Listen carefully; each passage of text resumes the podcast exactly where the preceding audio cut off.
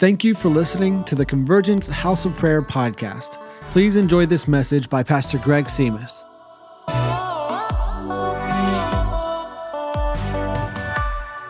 Well, happy Father's Day. How's everyone doing? Yeah? How many dads do we have in the house? Put your hand up, yeah? Do you appreciate these guys? Yeah, well, that wasn't really too encouraging. I mean, do you appreciate these guys? That's better. That's better. That's better. Um, you know, they ask me every single year, Dad, what do you want for Father's Day? You know, and I, I have a Weber grill, so I don't, I'm done with that. You know, I, you know, anyone have a Weber grill? Weber grill? It's God's anointing on that.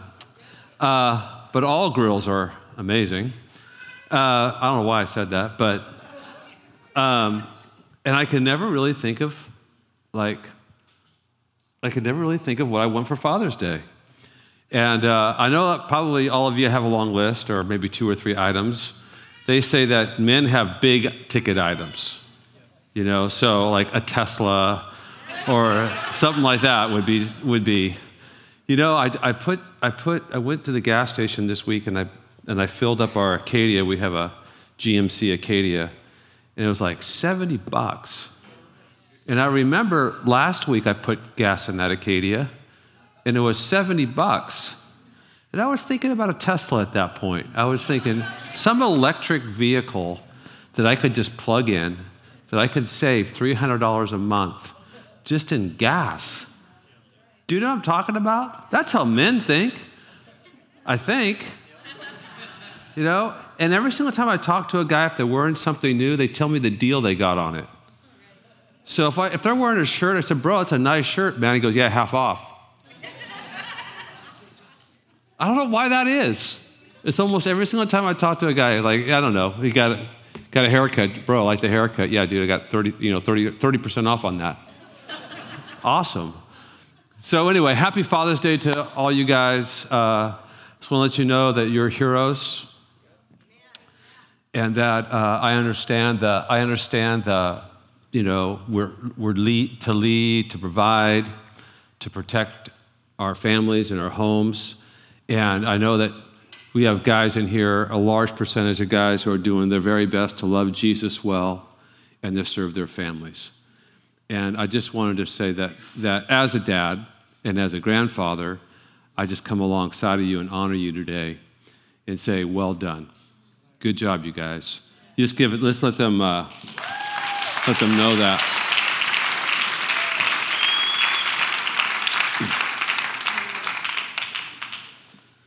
All right, take your Bibles, and uh, I want to go to Matthew chapter 6.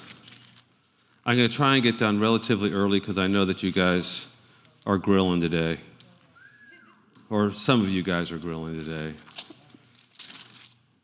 Some of you guys are just going to go out and get barbecue today. Some of you don't. You guys hate barbecue, right? Does, it, does everybody like barbecue? Yeah. All right. Yeah. Does anyone? Uh, does any guys like sushi?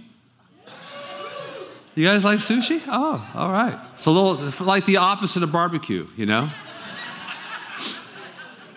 sushi. I like sushi. You know, I, I do. And I know of a great place in Fremont that you can get su- good sushi at a good price. And I'm not going to tell you right now. Because one thing I always contend with about sushi is that it's overpriced. It's like you get a roll, 15 bucks. Like, what's up with that? I'm done with that in one minute. You know, especially if I have a fork. If I have chopsticks, it's like five minutes. You can tell, man. I get there and I try to impress people. I'm just like, the chopstick falls on the ground. Oops, sorry. You know, it's like this. Just hold it really gentle. You know, I have it right up, way up too far. They go, no, hang it out, put it in the back. You know, just trick, trick, trick. You know, just give me a fork. Stick it in there, put it in my mouth. So, all right, the kingdom of God. Uh, just kind of giving you a little, a little uh, background on the journey. So we, for about two years ago, we started this whole journey with Ecclesia, right? And, and it's, it's still, it still holds true. We're, we are to legislate from heaven to earth. We are to see the reality of heaven come into earth. In Matthew 16, Jesus could have used any word when he, just, when he defined what he's building. He said, I will build my church. He could have used any word at that point. He could have said, I'll build my fellowship, I'll build my family, I'll build a, a number of things. And, but he used the word ecclesia. We, we all have an understanding of that. We uh, you know, been around long enough, we kind of understand. But please don't let it just be a great or a semi great or a great teaching point. You know, the thing I'm wrestling with is I have so much of church in me, I'm constantly asking the Lord, how do we do ecclesia? And that's really the, the, the, next part of the journey is how, how do we do it? And, and how do we measure our success? How do we measure success in the life of convergence or, or how do we measure success in, in our families? How do we lead from that position? How do we do life from that position? And I'm encouraged by so many people who are coming up to me and just sharing what God's doing. It really is amazing. And the other thing that you need to know is that there has been a serious swing in a great direction of the number of people that are being healed. I mean, I am getting reports weekly, several times a week, from people who are telling me that they've been healed or they prayed for someone to be healed, or I'm just saying that, that God's moving through you, through you guys. Say amen. amen. God's moving through you guys. And you guys are taking steps of faith. You're praying for the sick. You're believing God. And man, we're seeing some, not that it's 100%, right? But we're seeing, we're seeing uh, just amazing things taking place. And I'm in, we're in our staff meetings, and I'm just like, wow, I can't, I'm thinking back through the years. I can't think of a day over, over, the la- over many years that I've seen so many, I've heard so many testimonies about how people are praying for people and God's touching people's lives. And there's miracles breaking in. And I feel like what I hear might only be 15 or 20% of what's actually happening. And so I just want to say, you know, good job, you guys. We're all going for it. And the Lord's breaking in. And I do feel like we're in a new day in the Bay Area. I do feel like we're in this new day. I, I told you guys a year and a half ago, maybe a year, year, year and a half ago, I feel in the spirit the pages, the chapters turned. Like we're in a new season, a new chapter I think heaven is closer to the, to the Silicon Valley than it's ever been. I feel like if we would just begin to approach people about Jesus, they're going to be open to, they're going to be open to hearing the gospel. And they're going to want to receive what we have and what we carry. And so the old argument that the, you know, the Bay Area is this and the Bay Area is that, and you can't reach it, it's the hardest place in the United States, and here's the demographics, here's the study, here's the research. I'm telling you, there's a new research coming from heaven to earth that's actually God's Spirit, Spirit is being poured out. And I feel like we need to, uh, we need to capitalize on that reality. And while there's that open heaven that the Lord is, I feel like there's a portal that the Lord is just downloading into the Bay Area. And I just feel like the resistance is not as intense as it used to be and that people are very much open, and we're starting to see reports of signs and wonders, miracles. Those are some measurable things, but people also receiving Jesus as a Lord and Savior, people coming back to the Lord. I'm telling you, we're in a new day. Can we rejoice in that? We are. We're in this new day. And it doesn't surprise me that we would be, that the Lord would release, not just here, but God would release the, let's just say, the ecclesia message in a broader context that we actually govern from heaven to earth. And the bigger context is the kingdom of God, understanding the kingdom. What is the kingdom? And how do we live from how do we live from the kingdom in our in our society in our culture?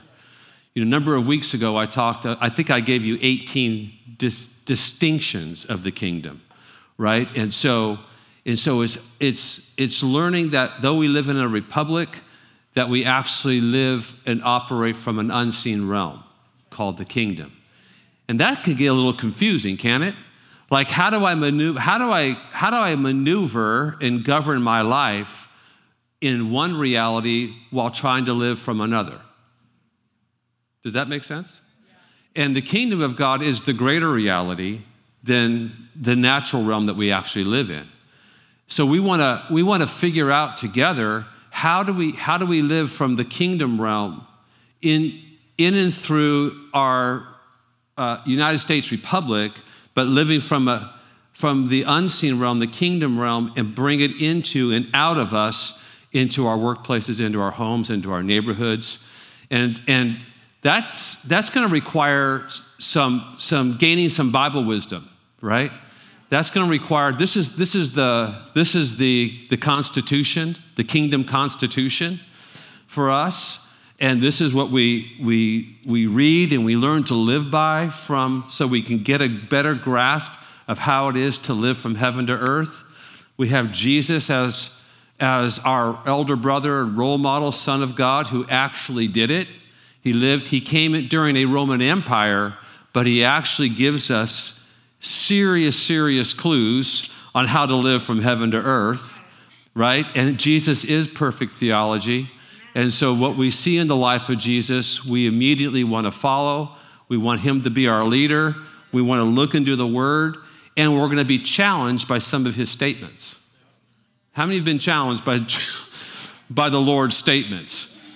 And, and so, this whole idea of, of learning how to live from heaven to earth is, is rewarding and challenging. But here's what I here's what I'm kind of growing into and understanding is that God has designed me, the Creator has designed me to live from heaven to earth.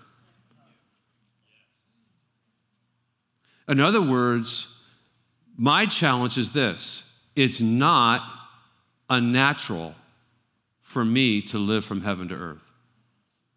I'll say it in a more positive way. It, it should be natural for me how I'm created to live from heaven to earth. Right? Because, because when, when we were, when there was no sin in the world, God dwelt with us, walked with us. We had, in, we had a relationship and intimacy with the Lord, and the challenge was to extend Eden. And so our challenge was always out of a place of a loving relationship and connection with the Heavenly Father to actually advance a government or a kingdom. And so th- when that didn't work, he chose Israel. And Israel was the most stiff necked people. Like he chose the, the worst, the most stiff necked people. Come on, say eh, that's what it's in the Bible. You're a stiff. Anyway, that's that's what he did. Okay, maybe I don't know if it's the most because I didn't live back then, but that's what he says in Scripture. He goes ahead and he, he taps Israel and he says, I'm going to use you and I'm going to dwell among you and you're going to extend my, my realm, my rule and realm. That's the kingdom. And so we see that Israel didn't really do that great in that process. And so we saw like the tabernacle of David going up, we saw all these things taking place in the Old Testament. And so finally, Jesus came. Finally, the Lord said, I'll just do it myself. Right? That was supposed to be, anyway. I'll just do it myself. And so, not that he, anyway, he didn't actually say him. And so he took on humanity, emptied himself, took on humanity, and he came as a man, right? And he was fully God, fully man, and he dwelt among us. And he actually was, if I can use this word, the prototype of how it is for a human to actually live from heaven to earth. The most, what, what's so important for us to understand right out of the gate is that Jesus didn't react to the devil, he responded to his Father. And so when we start reacting to the devil, then we're actually on his agenda. We have to learn how to, Jesus was never rocked by what was happening in culture. He always responded to the Father, but not react to the devil. And what happens is that we can, we can get into a dangerous place when we're, I shouldn't say a dangerous place, I'll just say uh, we won't, be, won't really be successful if all we do is continue to react to the devil. We have to learn to live from heaven to earth. That's how we're going to become effective. is that we, Jesus did not do anything that the Father wasn't doing, right? So he only did what he saw. That's challenging. I don't know about you, that's just more than just an amen. That's like, how does that happen? So, so if that's the case, then Jesus, when, when there was a demoniac, he didn't react to the devil, he responded to the Father. So when there's a when there's a bill trying to be pushed through the state of California, as you know, I don't know if it's number 49, whatever it is, where they're trying to they're trying to use this now as the, the ultimate goal would be for this to be this becomes a hate book because it says homosexuality is a sin. So then if this is the case, if that's what it says in the scriptures, then, then that means that the ultimate end with that, of that would be is like, let's just not have the Bibles in any of our churches or Christian schools. So we have that going on, right? How, how are we supposed to respond to that? Do we react to the devil or we respond to the Father? I would encourage you go to heaven, talk to the Father, ask him how, what he thinks about this bill that's being out. I'm, how many people know what I'm talking about? You kind of vested in that. Okay. All right. So this bill, and I'm only using this as, a, as an example. Instead of like, oh my gosh, what are we going to do? Panic, panic, panic. You know, we got to do this, we got to do panic, panic, panic. We're reacting. I'm not even saying that we don't do those things, but the first step is, Father, this didn't rock you when the bill was written. You didn't look to your son and say, What do we do? Holy Spirit is not nervous. Holy Spirit's not, you know, heaven is secure. God is sovereign. So, so there's an understanding that heaven has that we need to gain access to so we know how to respond, not react. Does that make sense? So, so you could take that even into your home and into your family and into your careers and into the workplace. It's not me reacting so much to things, it's me responding to what Father is saying. What does that require? John 15. Being intimate with the Father. What does that require? It requires me having a relationship with Jesus that's more than Him being Savior. Right? It, it requires me being in the Word it requires me hearing from heaven. And so I'm learning to not, I'm learning to not react as much as I'm learning to respond. And when things come and it hits me, like I, my initial response is like I react, like we got to do something. Like that's the first thing. I've this is wrong. They're trying to they're trying to legislate. They are legislating. They're trying to legislate the broader picture might be even the closure of Christian schools and, you know, whatever. You know, like they're legislating, we need to legislate. There's an ecclesia here that's legislating, we need to legislate. Well, how do we legislate? We respond to the Father. And we look like Jesus in the process. Right? So I just wanted you all know that gain security in your heart that God's in control. Maybe you don't believe that. God's in control. Half of you believe that. So we have to tweak your theology a little bit that God is, I'll, maybe I'll say it this way God is sovereignly in control. You feel more comfortable with that statement? Maybe not. Let's try it again. God is sovereignly in control. Good. And so that brings us to Matthew chapter 6. Because Jesus says, you know, I talked about this last week. I said I was going to dip into this passage today. And I'm going to I'm going to do it by God's grace. The Lord says, don't worry. The Lord says, don't be anxious. So, as I was looking at this, I was studying this passage, I just got you know, I, one thing kind of leads to another with me, and I start doing research and I start saying, I, I ask questions. I ask 100 questions, you know, when I study scripture. And so I came across some information regarding worry and stress. And I know we have folks here in the medical community, and I just wanted you to know I tried to verify this as much as possible. And so, uh, but, you know, the, the internet could be the internet, you know, so. But I do like this quote Worry is like a good rocking chair, it gives you something to do, but doesn't get you anywhere.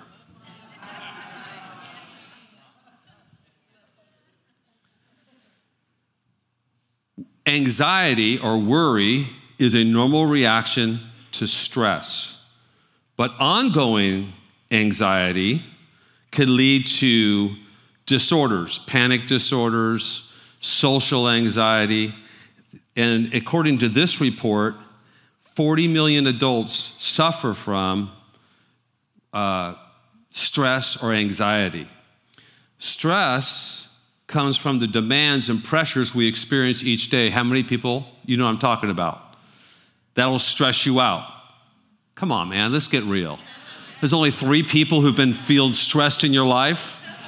You're probably stressed right now, thinking about like what's this afternoon, what's going on over here, what's going on. Okay, so so all these kinds of things in the in the in a Gallup poll on December 20th, 2017, it says that eight in 10 Americans are afflicted, is the, the title of the article, by stress.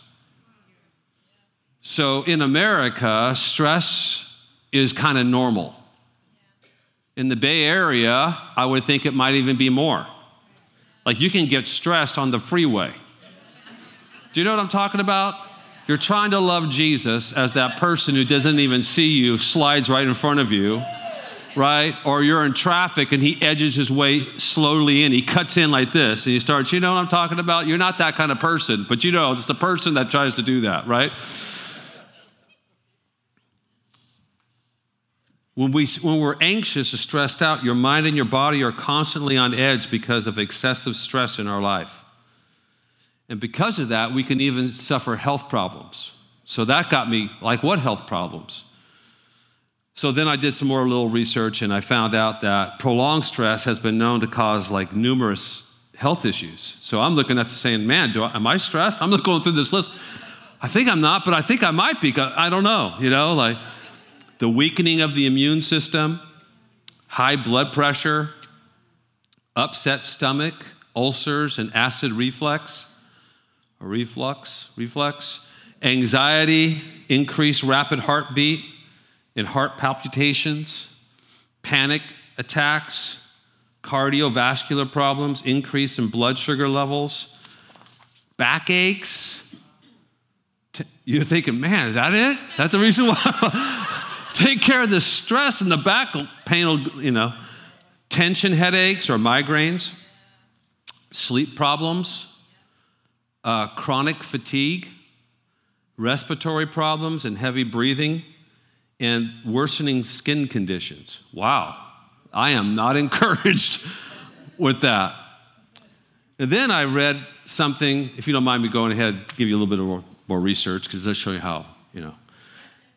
And uh, there's, this, there's this increase of this hormone called uh, cortisol. Oh, you guys know. See, I got, I know, I know people are, they're, they're in the medical. Okay, so I did some research on that, and it's a hormone that is released during times of stress, increasing heart rate, blood pressure, blood glucose, muscle tension, and, and uh, respiration in response. It also, it also temporarily, this hormone, temporarily shuts down the body's systems that are not needed in the, in the face of a crisis, such as digestion and reproduction. So, researchers have also found this relationship between this cortisol and diabetes and some of these other uh, medical terms that I have no idea how to pronounce to you this morning uh, heart disease, um, also, stress and failure can cause depression, bipolar disorder. I mean, worry and stress, it's just not good for us. No wonder why Jesus talked about it in Matthew chapter 6. So, so relief doesn't work either. So this is what most people do. Again, I pulled this off the off the web. Isn't the web great? But anyway, uh, when we're stressed, we're anxious, we're overly, we could take it out on our partner, our husband, our wife, our kids, our family. I mean, there are times when I've been, I've been walking in stress and I don't, I don't have as long as the patient span as I usually would. Does that make sense? So, usually, my family knows when I walk in the door, they know. Do you know what I'm saying when they, I say they know? Like they know. They know when I have joy and they know when I don't. I'll just say that. Of course, Jordan is, there's abuse in, in uh, alcohol consumption, taking drugs. You know, we binge on things we, you know, people in, get involved in pornography, all kinds of things to kind of alleviate this pressure, this stress that's on their life. The problem is 10 minutes, a half hour, or a day, you know, whatever it is that you're doing, that when that's over, the stress is still there. The worry is still there. Am I being real enough?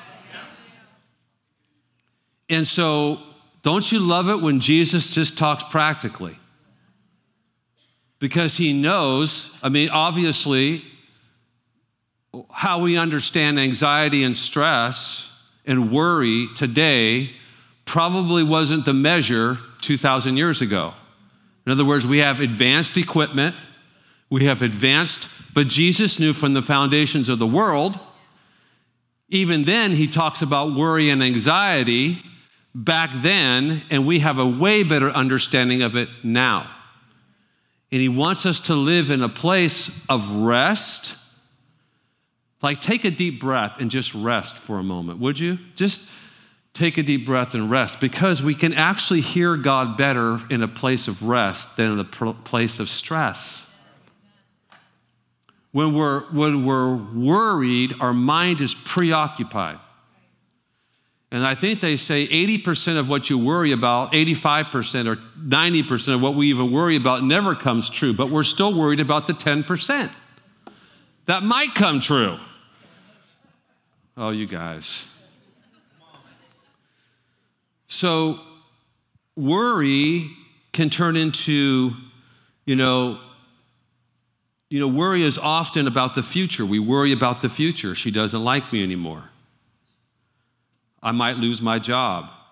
I can't pay the bills. I fail this. What if I fail this exam? What if I don't get this promotion? What if my business doesn't take off? These are all things that we actually project into the future that really we don't have much control over. And so we call that worry. It's just this, this undue anxiety, this un, undue stress. So we start thinking about the consequences. In other words, if she doesn't like me anymore, I'm going to be single. If no one likes me, I'm going to be single forever, you know? I mean, if I lose my job, I have to find a new job. We start freaking out, right? We, it's called, I call it vain imagination. It's just our imagination just takes off. I can't pay my bills, so I have to borrow money from my parents. I have to find some way of taking, you know, uh, if I fail this exam, I have to quit school. If I don't get this promotion, I have to, have to stay at this job that I hate, or I have to stay in this position for another year or two or three years. And I want to be able to, I want to say to you, there's nothing wrong with planning. There's nothing wrong with looking ahead, and you do it under the under a under the umbrella of a of a heavenly Father who who is for you and not against you. It's when we actually move away from the place of rest in planning and having that security in God that we actually step outside of that and we begin to feel these feelings that are we call uh, anxiety or stress and worry. And so that right there if we keep moving in that direction that's that's anti-kingdom that's what i'm trying to tell you. Like does anxiety and stress and worry exist in heaven no you guys weren't too sure about that. Is there anxiety, stress, and worry in heaven. No. No. And so we shouldn't be, we, you know, so what I'm challenged with is that in our day and age, it's kind of like worry is worn as a banner. Stress is so common that, you know, you, you're stressed out about that, huh? Or, oh, I've been worried about you so much. I've been, and we want to express our concern. So we use the word concern instead of worry. I mean, this, I guess there is a separation. You know, so we, we, almost, we almost wear it like a badge, and we, we kind of, we expect to have like a lot of stress in our lives. I think there's a level of stress that's okay, but I'm talking about this, ex, this excess, excessive stress to where you lose sleep over things. You, and I've been there. I've been there. I've been there. I've been, you know, I go to sleep at 11. I wake up at 2. My mind's turning. Anyone ever? Come on, man. I said it three times already. Come on, man. yeah, we kind of live in that place, especially, and, there's, and there are things that come in our life that we never expected would happen. And we've been blindsided. And we haven't been down that road before. So, am I going to react or am I going to respond? That's the question. That's the, that's the, that's the gaining maturity as a believer. Because things are going to happen. It falls, it falls, you know, rain falls on the righteous and the unrighteous, right? That we're going to have things that come into our life not to, not to, not to wipe us out, but actually, if I handle the problem right, I should be able to look more like Jesus on the other side of it. And that's the measure. The measure is never God's trying to crush you with something. That's, or you're going to, the measure is, am I going to look more like Christ on the other end of this problem? Am going to look more like Jesus at the, at the outcome of what's actually going to take place? How I respond to life situations and circumstances is very important to the Lord. It's more important to the Lord how I respond than what's happening to me. Are you guys okay? Yeah. So I could sit down, we can have coffee in the lobby. You can tell me your story, and I could tell you mine. While the stories might be different, the subjects will probably be the same disappointment, betrayal, whatever. You know, expectations that weren't met, broken relationships. Like the subjects are probably consistent. There might be some differences. The stories are going to be different. But how, how, I, uh, how I respond to what comes to me and how, in my response, how I look at the, I'll say it again, how I look at the end of that is really what's important to the Lord. Because remember, like I've said in this house before, the goal is not heaven, the goal is the image. The image of Jesus. That's the goal. So when I got saved,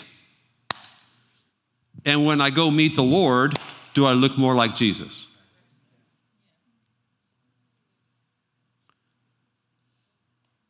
And so that's, that's super important to the Father that I look more like his son because he's training me to rule and reign through eternity with him. I'm probably not going to be playing a harp and grow wings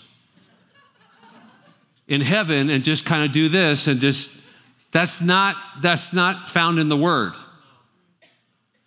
that we're actually going to rule and reign with him so, like I said a couple weeks ago, if I stretched a, a, rope from that corner to this corner and I plucked up maybe three inches, that's earth. That's our time here. But we're going to be spending the rest of eternity with them. What does that look like?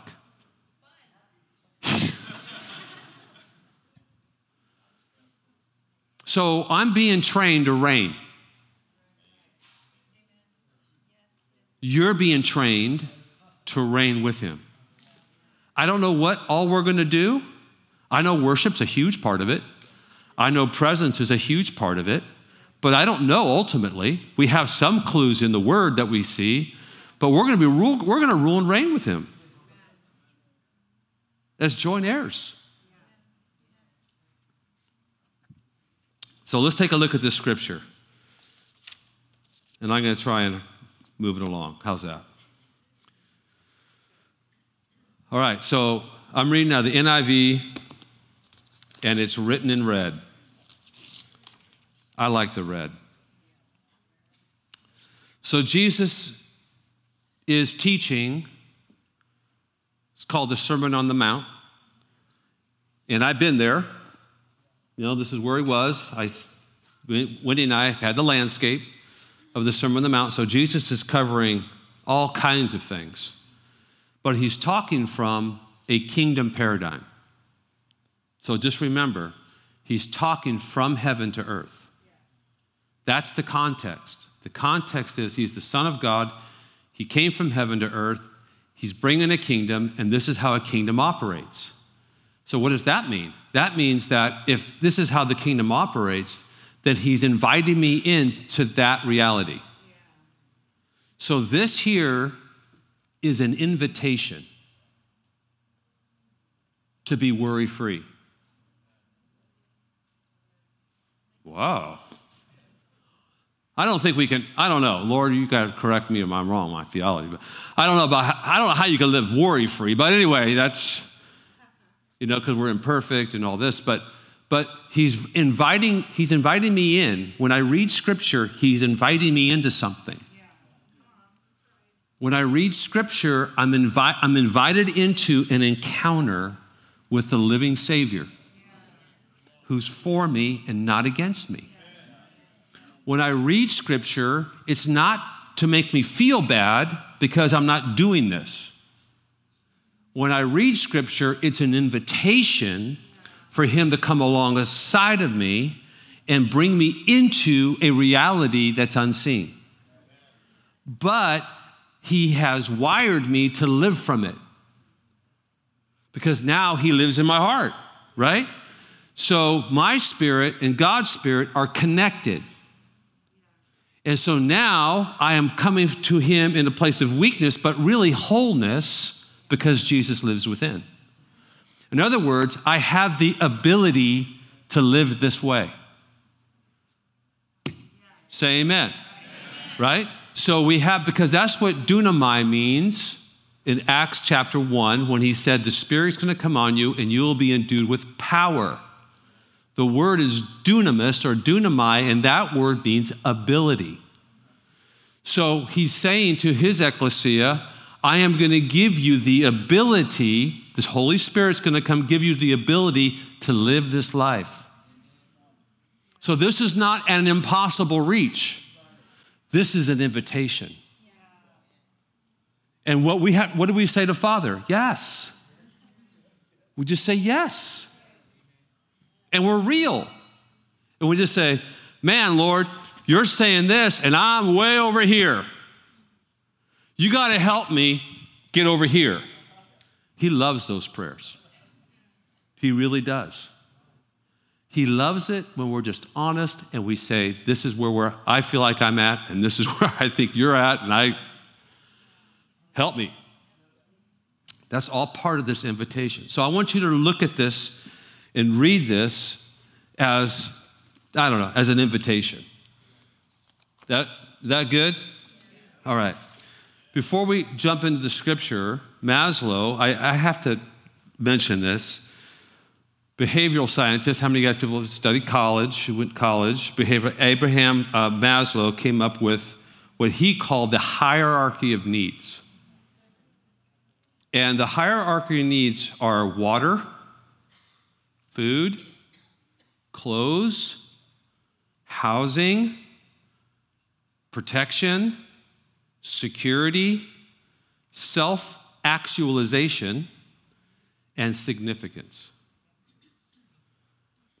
Jesus is doesn't dis- discredit that, it's just not the top priority. While I want to provide for my family to have housing, I want to provide to protect my family. I, I think I need water.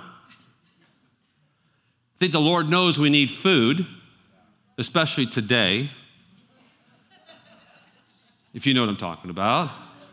We, we feel like we need a sense of security. Like these are very real kingdom things. But he says that that's not the primary thing. And when you seek the kingdom, Matthew 6:33, you get all of these.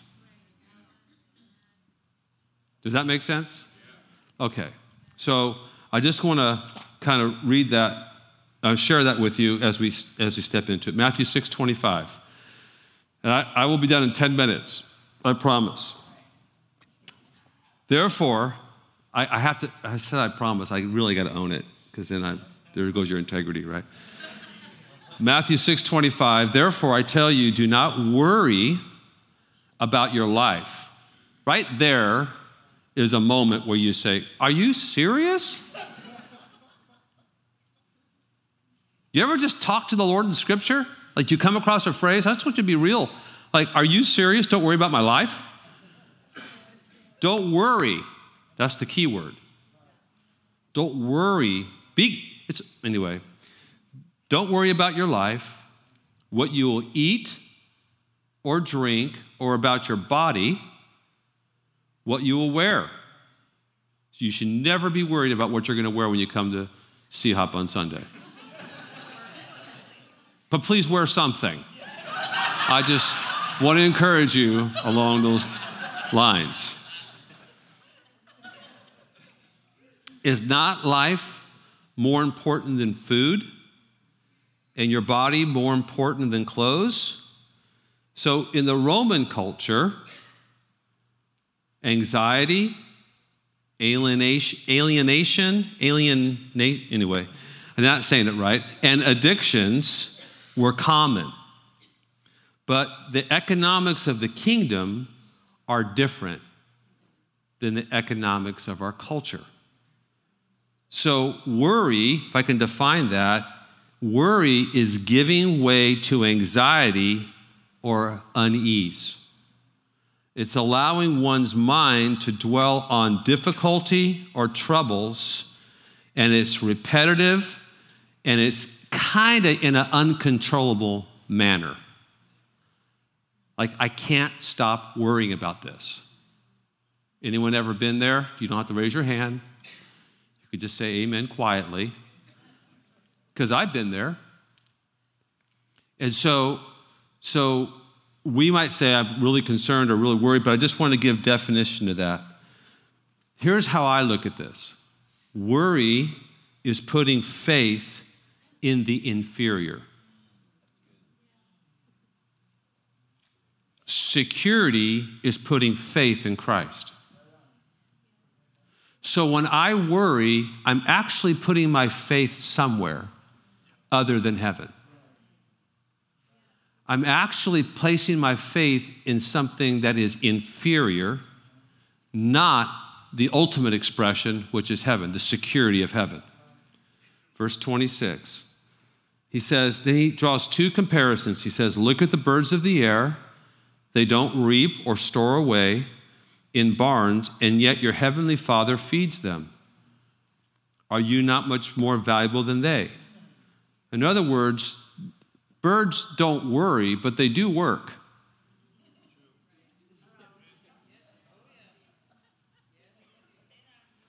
So the birds aren't in the nest like this, and then that's all they do. No, birds fly, they work, they build nests, they, but, the, but the Lord takes care of them. That's the point.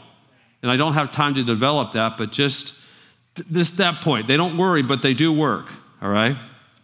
Matthew 26, 27. Who of you, now he's speaking to a huge crowd, by worrying can add a single hour to his life? In fact, worry takes hours out of your life. prolonged anxiety gets you even gets you sick in the process. So our worry or worrying, if I can just point this out, does nothing positive. So let me suggest something. If we would just pray as much as we worry, I think we'd be a lot more healthy. So every single time you get a thought, a worrisome thought, turn it into a, prayer. Since we can't control, we have, to, we have to change the way we think, then, then turn that worry into intercession. You can even turn that worry into a declaration. So if you're worried about your job, you can just start saying, Lord, I thank you for my job. I know that you have everything in control, that you've given me this, you know, like find some ways of making a positive declaration that shifts the culture on the inside. So then, verse 28 why do you worry about clothes? Uh, see how the lilies of the field grow? They don't labor or spin. In other words, they don't work. Spinning is a, is a you know, you spin for clo- like clothes, like you bake clothes, right? Toil, spin. So they don't toil or spin, toil. If you look at, if you did some research on uh, the evil one, I was just reading this this morning. It's really interesting. I haven't done a proof text on this to make sure, because that's what I like to do. But I was reading this author this morning, and he said that the Lord was talking to him because he was working so much the Lord was talking to him, and he, he had a dream in the middle of the night. He woke up about three in the morning, and the Lord said something about evil one. And he's like, and then it left. And so he, woke, he jotted a few notes down. He woke up in the morning. He did research on the word evil one, and the word means to toil. It means to labor excessively. And the Lord started speaking to him about the Sabbath about taking time. And so I'm, I'm going to check that out, and I would encourage you to invite you in because that's true. Labor or spin is if, we, if there's excessive toil that is coming from the enemy. You guys okay? Verse 29 Yet I tell you that not even Solomon in all his splendor was dressed like one of these. See how he measures beauty and how we measure it? He takes something as simple as a flower. I'm just like, I give flowers to people, but I don't get flowers. When people say, uh, not, don't send me, I don't, when I say get, it's like, when I say get, I'm not talking about I receive. I don't like, you know, flowers or, you know, every once in a while, Wendy will say, you know, she'll have some flowers and she'll smell these. Aren't these, don't they smell beautiful? I'm like, no. I'm not going to smell these. oh, yeah, yeah, yeah. So I do. So I, I, you know, I'm like, and? Don't they smell? I disappoint her. I should just say, they smell wonderful, honey. Most beautiful flowers I've ever smelled in my life. Not as beautiful as you. She was looking pretty good up there today, though, I have to say. So.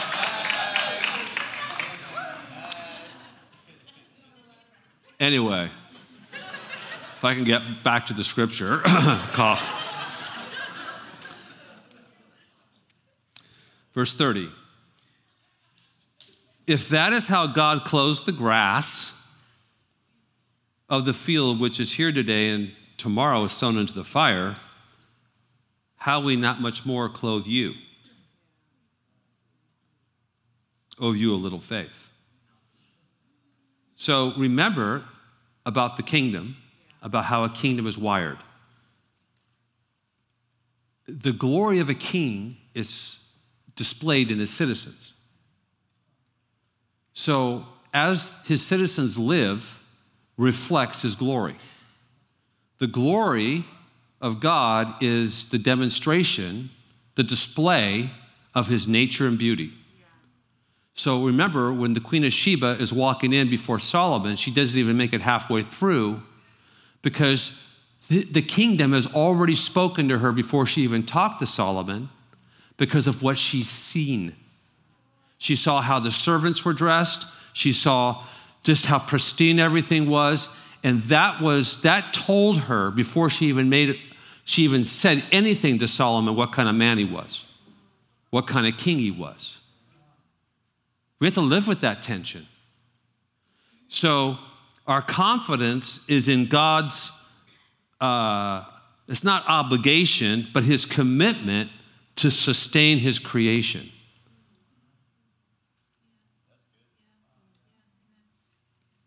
And it should lead us to transfer our priority from our basic human needs to the priority of cultivating and maintaining a healthy relationship with Jesus and the kingdom. You guys see that? Verse 31. So, Jesus straight up, so don't worry.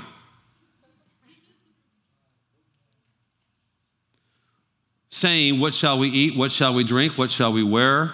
For the unsaved or the pagans run after all these things. Why? Because they're trying to appease their deity. So they do to appease. That's opposite kingdom. We do out of love. We do because we know that He loved us, and so we loved Him in return, and we have a relationship. The appeasement took, was taken care of on the cross.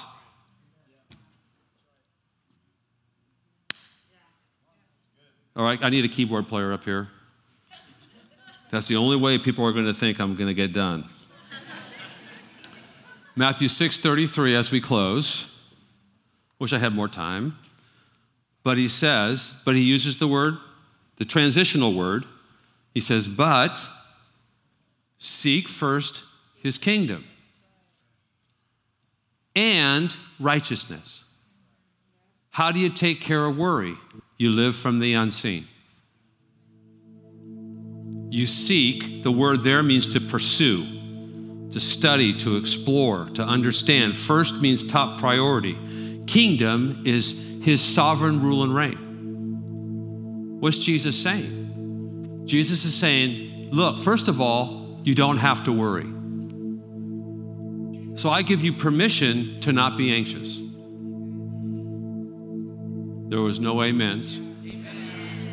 But I understand we, we will, and we do. If there's a prolonged sickness, if there's, like we do, like we, we have to be, we're humans, we're, we're working it out. But I'm saying that there's permission for you. The invitation is we can live with much less stress and worry in our life. That's the invitation. And he gives us the solution. Either Jesus is telling the truth or he's lying to us.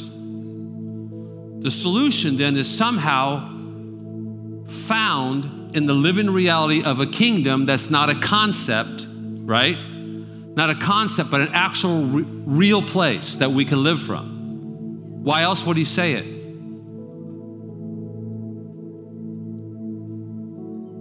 It's kind of like what, can't remember the guy's name, wrote a book called Lord, Liar, or Lunatic.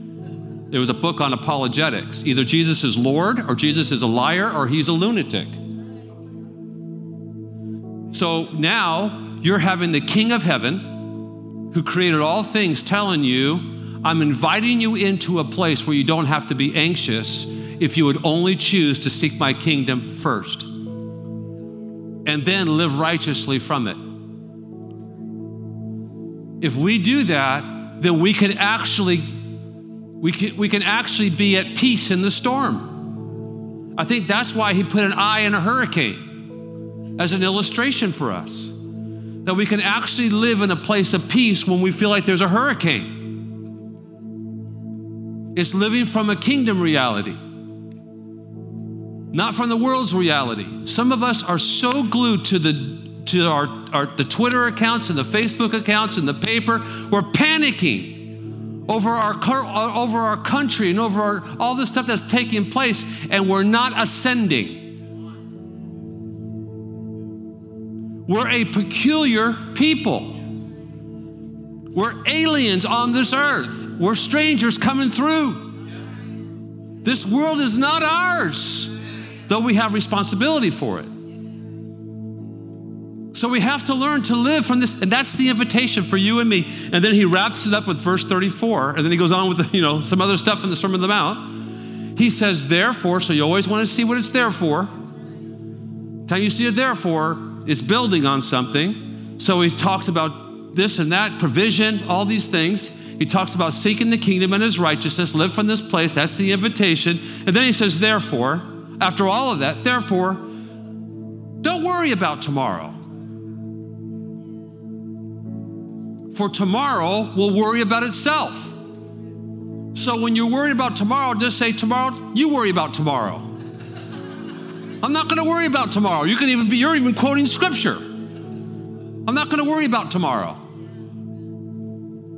And then Jesus says, He's real. Each day has enough trouble of its own. Well, if you look up that word trouble, it really comes from the enemy. That's what he's saying in that verse. Isn't that crazy? So here's the invitation. I know it's Father's Day. I know we're talking kingdom. I know, you know, you're going to get a gift when you walk out. Guys, you're going to enjoy it because you can eat it. Do you know what I'm saying there, guys? But it's an invitation that uh, there's a heavenly Father who cares so much about you, he's invited you a pl- into a place where we can live virtually worry free.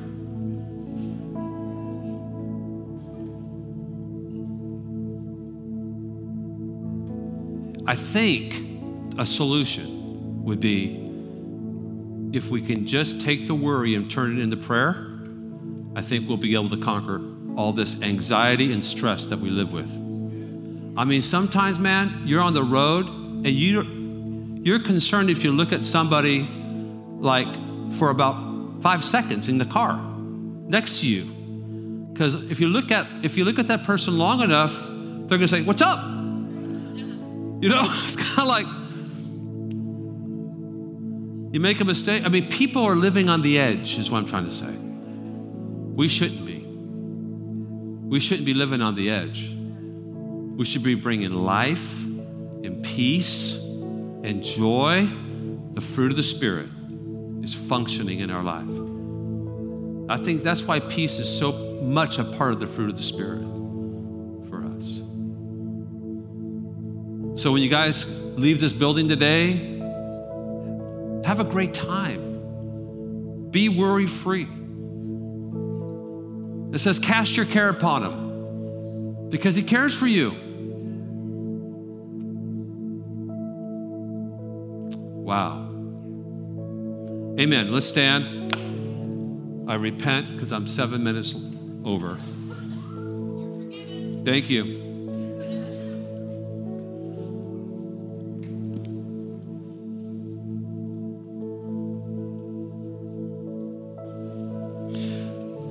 Let's just pray together, and then you guys are free to go.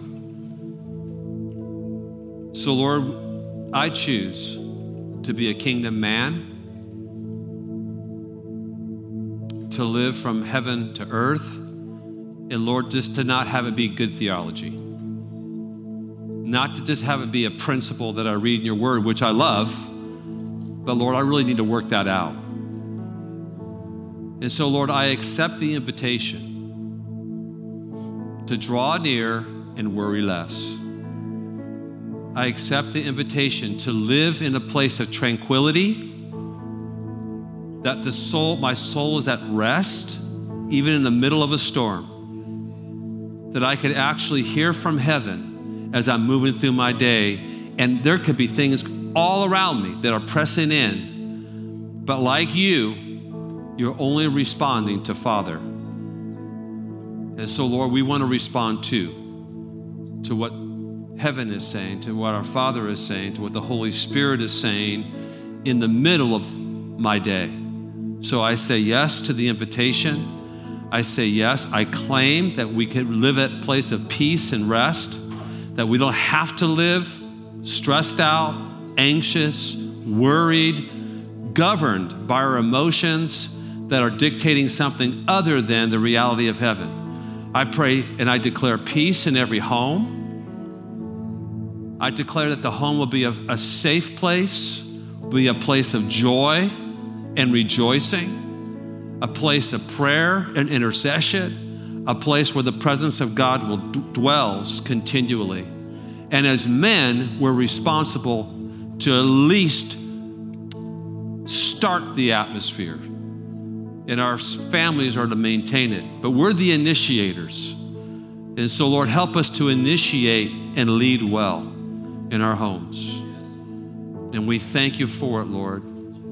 We thank you for it. I just say peace to you in the name of Jesus.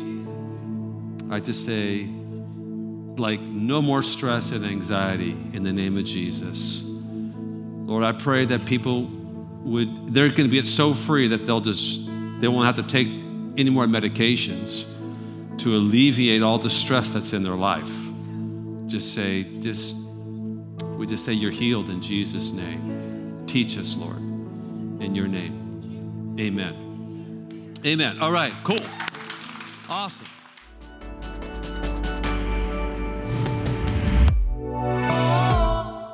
We hope you enjoyed this message. For more messages like this, please subscribe and thank you for listening.